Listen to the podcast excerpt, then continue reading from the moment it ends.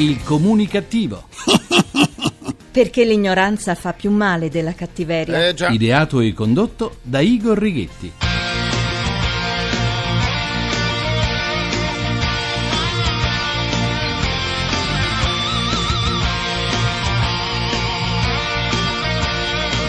Buona comunicazione, buon sabato fratelli metallari d'Italia dal vostro comunicativo di fiducia Igor Righetti e bentornati alla nostra seduta radiofonica di gruppo di sana comunicativa numero 1694 con il 94. A 15 mesi dallo stato di emergenza proclamato dal governo per le carceri italiane, il sovraffollamento si è aggravato ancora. Non è servita neppure la realizzazione di 1265 nuovi posti. I detenuti sono cresciuti a un ritmo doppio, per la precisione, di 2533 unità. Lo rileva il Centro Studi di Ristretti Orizzonti, che nell'elaborare i dati del Dipartimento dell'Amministrazione Penitenziaria aggiornati al 31 marzo scorso, fa presente che i detenuti sono attualmente 67.600, gran parte dei quali extracomunitari. Le nostre carceri come Lampedusa, insomma. Ma allora forse è per questo motivo che ogni tanto qualche giudice fa un errore e i presunti colpevoli tornano subito in libertà. Forse è per questo motivo che i clandestini provenienti dalla Tunisia, migliaia dei quali fuggiti dalle carceri tunisine, che in questo modo si sono svuotate, sbarcano tutti, ma tutti tutti in Italia. Forse hanno saputo che le nostre carceri sono al collasso e hanno soltanto posti in piedi. In prigione! In prigione! In Ma prigione! no, Gianna, non c'è più posto! In prigione! Ah, in prigione! mia, eh. In prigione! Non ascolta e poi parla. Sappiamo che l'Italia non è una nursery.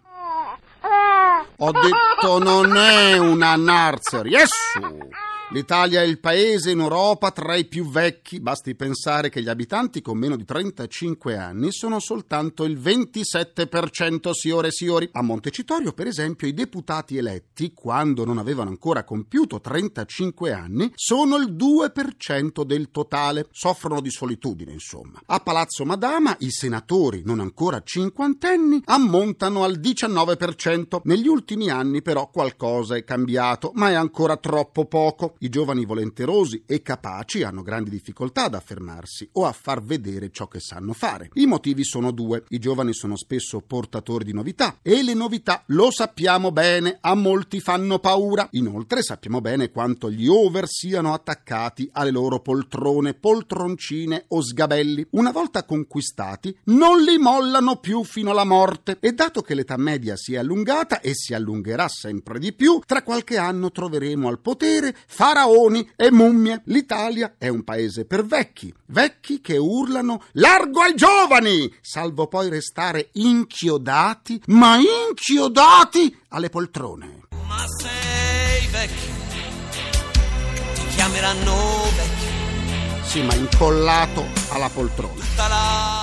E che cosa dire degli amministratori pubblici? Su 8.094 comuni i sindaci che non hanno ancora compiuto 30 anni sono 70, sotto i 35 anni sono 500. Di primi cittadini sotto i 35 anni alla guida di un comune che supera i 60.000 abitanti c'è soltanto il sindaco di Pavia, Alessandro Cattaneo. Ecco perché in Italia non cambia mai un fichetto secco con la mandorla dentro. Perché non c'è movimento di idee e senza rinnovamento non c'è futuro. Cambiamo argomento. L'allungamento della vita e il cambiamento dei costumi sociali, con il predominio dell'apparire sull'essere, porta giovani e meno giovani a intervenire in modo surrettizio a modificare qua e là quanto madre natura ci ha dato. Un particolare problema si presenta, specie nei maschi entrati nella terza età, quando si è più liberi da impegni lavorativi, ma non si è raggiunta la pace dei sensi e il mercato, bene a conoscenza di ciò di cui i consumatori hanno più bisogno, ha subito provveduto mettendo a disposizione la famosa pillola blu. La pillola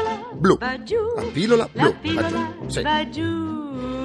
Pillola che, seppure può dare risultati soddisfacenti, non è però esente da controindicazioni, oltre ad avere un costo non indifferente. Tutti tutti presi dalle moderne scoperte della scienza, abbiamo smarrito per strada la conoscenza di ciò che la già citata madre natura ci ha da sempre messo a disposizione semplicemente guardando nell'orto, vera miniera di sostanze utili per il nostro benessere. E la primavera fa spuntare agli, cipolle e porri autentici e miracolosi antibatterici. Soltanto a parlarne viene da ridere pensando all'odore che emana l'alito di chi si sia cibato di questo tipo di gigliacee. Si chiamano così nonostante l'olezzo, eppure è dimostrata la loro ampia utilità in tanti malanni. Ne erano ben a conoscenza gli antichi romani. Il grande poeta Orazio, amante della buona cucina e delle donne, invitava i suoi amici a fare ampio consumo di porri che, a suo dire, gli permettevano di ottenere grandi risultati negli incontri galanti. Orazio aveva visto giusto. Oggi la scienza ci dice che non soltanto i porri, ma anche cipolle e agli sono farmaci naturali che contengono non soltanto antibatterici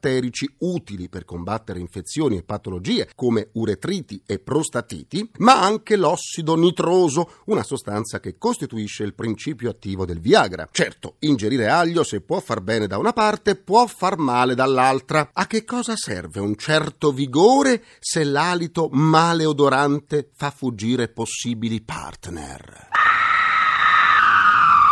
Eh già, un'alternativa sembra ci sia ed è proprio quella che usava Orazio, mangiare porri al posto dell'aglio, provare per credere ricordando Orazio. Eh sì, eh. Continuiamo la terapia parlando degli OGM. I sospetti nei confronti dei prodotti OGM, cioè geneticamente modificati, sono tanti e diffusi un po' in tutto il mondo, anche perché il loro uso dilaga e non sempre il consumatore è informato in modo adeguato dalle etichette dei prodotti che acquista. E son parole sante, e son parole sante, due parole sante. Eh, sono parole sante, sì.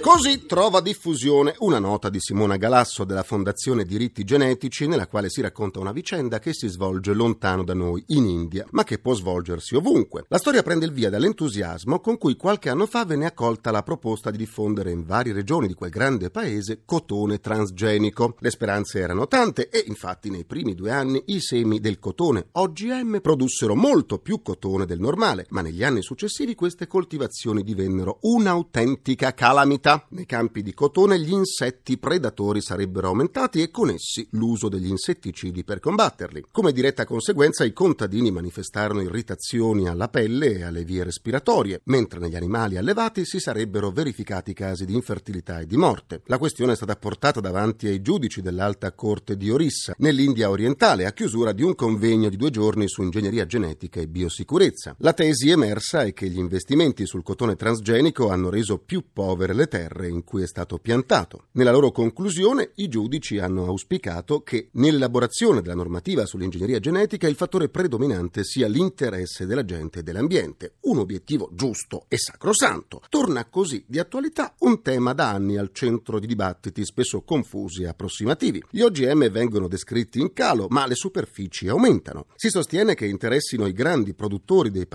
ricchi e si scopre che gli utilizzatori sono per il 90% contadini del terzo mondo. L'aggravarsi della fame nel mondo fa stimare che nel 2050 la produzione agricola dovrà aumentare di una volta e mezza a parità di superficie. Allora, indipendentemente dall'essere favorevoli o contrari agli OGM, una cosa è sicura: occorre lavorare per combattere gli sprechi e per dare a tutti, ma a tutti, eh, l'accesso al cibo.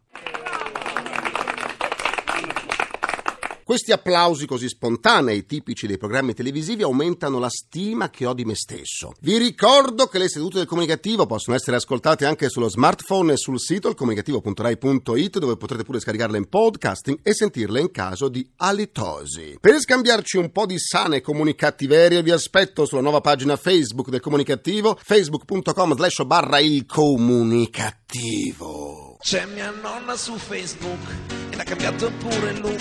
Questa mattina saluto i comunicativi Chiara Torchio, Augusto Manueli, Chiara Donati, Alessia Giunta e Fabio Guerrini. La primavera è arrivata, anzi è arrivata l'estate e sta tornando la primavera. In questi giorni tutti noi stiamo impazzendo con armadi e cassetti per il cambio di stagione più stressante di un mese di lavoro in miniera. Quali abiti le comunicative all'ascolto dovranno avere l'accortezza di non gettare in quanto tornano? Tornati di moda e quali saranno le tendenze di questa primavera-estate? Do la mia buona comunicazione alla nostra esperta di moda e di costume, Nenella Impiglia Curzi. Bentornata Nenella! Grazie, buona comunicazione a te, grande Igor, e a tutti coloro che ci ascoltano anche fuori Italia, so. Eh sì, sono tanti, eh? sono tanti Bene, anche bene. dall'estero. Nenella, prepariamoci per essere al meglio per le prossime festività pasquali. Qual è lo stile alla moda per questa primavera-estate 2011? Presento una donna chic e molto femminile, meno male, no? Che riscopre il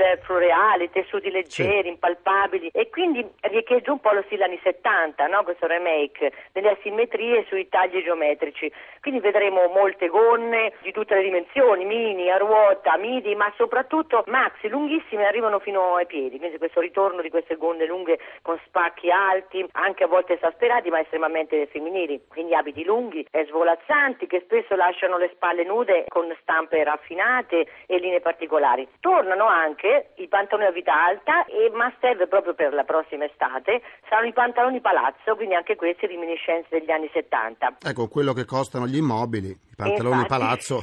Infatti anche i Certo. palazzi comperiamo. Eh. Anche un altro trend estivo sarà il pizzo, ecco, il ritorno di questo pizzo femminile mh, nel grezzo, bianco o nero. E, e poi ecco tanti, tanti soprattutto colori, ecco un trionfo, un tributo di colori, il bianco totale, ottico, sempre molto molto raffinato. il bianco va bene anche per i daltonici. Sempre, Ecco. quindi possono vedere tutti e sta sempre bene, ecco, sempre, non si sbaglia mai. E a proposito di accessori, parliamo di calzature, cioè per l'estate comunque ecco, imperano ancora le zeppe più o meno alte perché sono comode e alzano appunto la statura, ma, ma, ma che bello, io dico, c'è un ritorno al flat, al basso. Ecco, i tacchi tendono a abbassarsi e tornano questi magnifici sandali da sotterra, colorati, magari arricchiti con pietre preziosi, ecco, gli infradito e le ballerine. Quindi questo, meno male, vediamo una donna che cammina bene, quindi una bella andatura Sarà naturale. contenta Carla Bruni allora. Ma sì, ma lei se lo può anche permettere perché forse è alta, ma anche le No, lei è costretta, guarda, altrimenti nelle foto si vede poi la differenza di altezza no? Sì, con sì, il sì, presidente. sì, Nenella, esatto. il 25 aprile festeggeremo la Pasqua e per tradizione in questo periodo si regalano dolci a forma di colomba e uova di cioccolata. Sì. L'arte culinaria può avere un proprio stile come la moda? Una ricetta, ti dico, è come un Mm. look, è un mix di ingredienti basic che comunque mescolati un po' insieme danno vita a qualcosa di unico, no? di particolare. Quindi in cucina come nella moda è possibile sempre percorrere due strade, seguire le tendenze o creare un proprio stile unico o inconfondibile. La moda è arte dunque, estetica, creatività, fantasia, ma anche tradizione, ecco, come nella gastronomia. E credo che appunto seguire la tradizione ci porta a ricordare, non dimenticare, riscoprire questi antichi sapori. Dunque, ecco, le usanze. E e queste usanze ci riporta ecco, a riscoprire il simbolo di questa festività pasquale, che sono le uova. L'uovo è stato da sempre considerato la rappresentazione della vita, della rinascita, ecco il senso dell'uovo. E i primi a usarlo come oggetto benaugurante sono stati i persiani, che festeggiavano l'arrivo della primavera con lo scambio di uova di gallina. Gli antichi romani erano soliti sotterrare nei campi un uovo dipinto di rosso, che era simbolo appunto di fecondità, quindi propiziatorio per un buon raccolto. Poi dall'uovo vero si passò a quello di cioccolata e, o di vari materiali anche preziosi, secondo un'usanza proprio a riceti elevati che ebbe il culmine al tempo del Re Sole. E tu sai che il primo uovo a sorpresa di chi fu? Fu regalato a Francesco I re di Francia. E da lì probabilmente con l'abitudine che tuttora esiste no, di nascondere un dono all'interno. E la colomba, che mangiamo tutti logicamente, no? quindi per tradizione, perché è un messaggio di pace, un simbolo di virtù e di moderazione, ma poi per la medicina antica le colombe non avevano bile e la loro carne aveva un effetto terapeutico perché si cibavano di piante medicinali. Grazie alla nostra esperta di moda e di costume, Nenella Impiglia Curzi, e buona comunicazione. Grazie a voi e buona Pasqua a tutti, oltre che alla buona comunicazione di sempre. Ciao Igor, auguri. Anche a te, Nenella, grazie. Supersonic,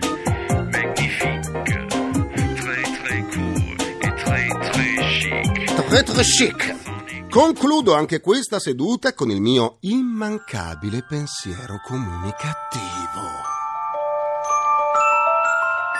A seguito del caso Parentopoli scoppiato all'interno dell'ATAC, l'azienda municipalizzata di trasporto pubblico di Roma, l'amministratore delegato e il presidente si sono dimessi. A questo punto si può proprio dire che l'ATAC ha preso una bella tramvata? Ringrazio i miei implacabili complici Vittorio Lapi, Walter Righetti, Carra Pagliai e Massimo Curti. Un ringraziamento a Francesco Arcuri, allo scardinamento tecnico c'è Paolo Cimò senza comò. La terapia quotidiana del comunicativo tornerà martedì prossimo alle 17.20, minuti primi, secondi a nessuno, sempre su. Rai Radio 1. Lunedì vi aspetto sul quotidiano Metro con i cattivi pensieri del comunicativo. Buona comunicazione e buon sabato dal vostro portatore sano di comunicattiveria. Igor Righetti, grazie e buona giornata. Il comunicativo. Perché l'ignoranza fa più male della cattiveria. Ideato e condotto da Igor Righetti.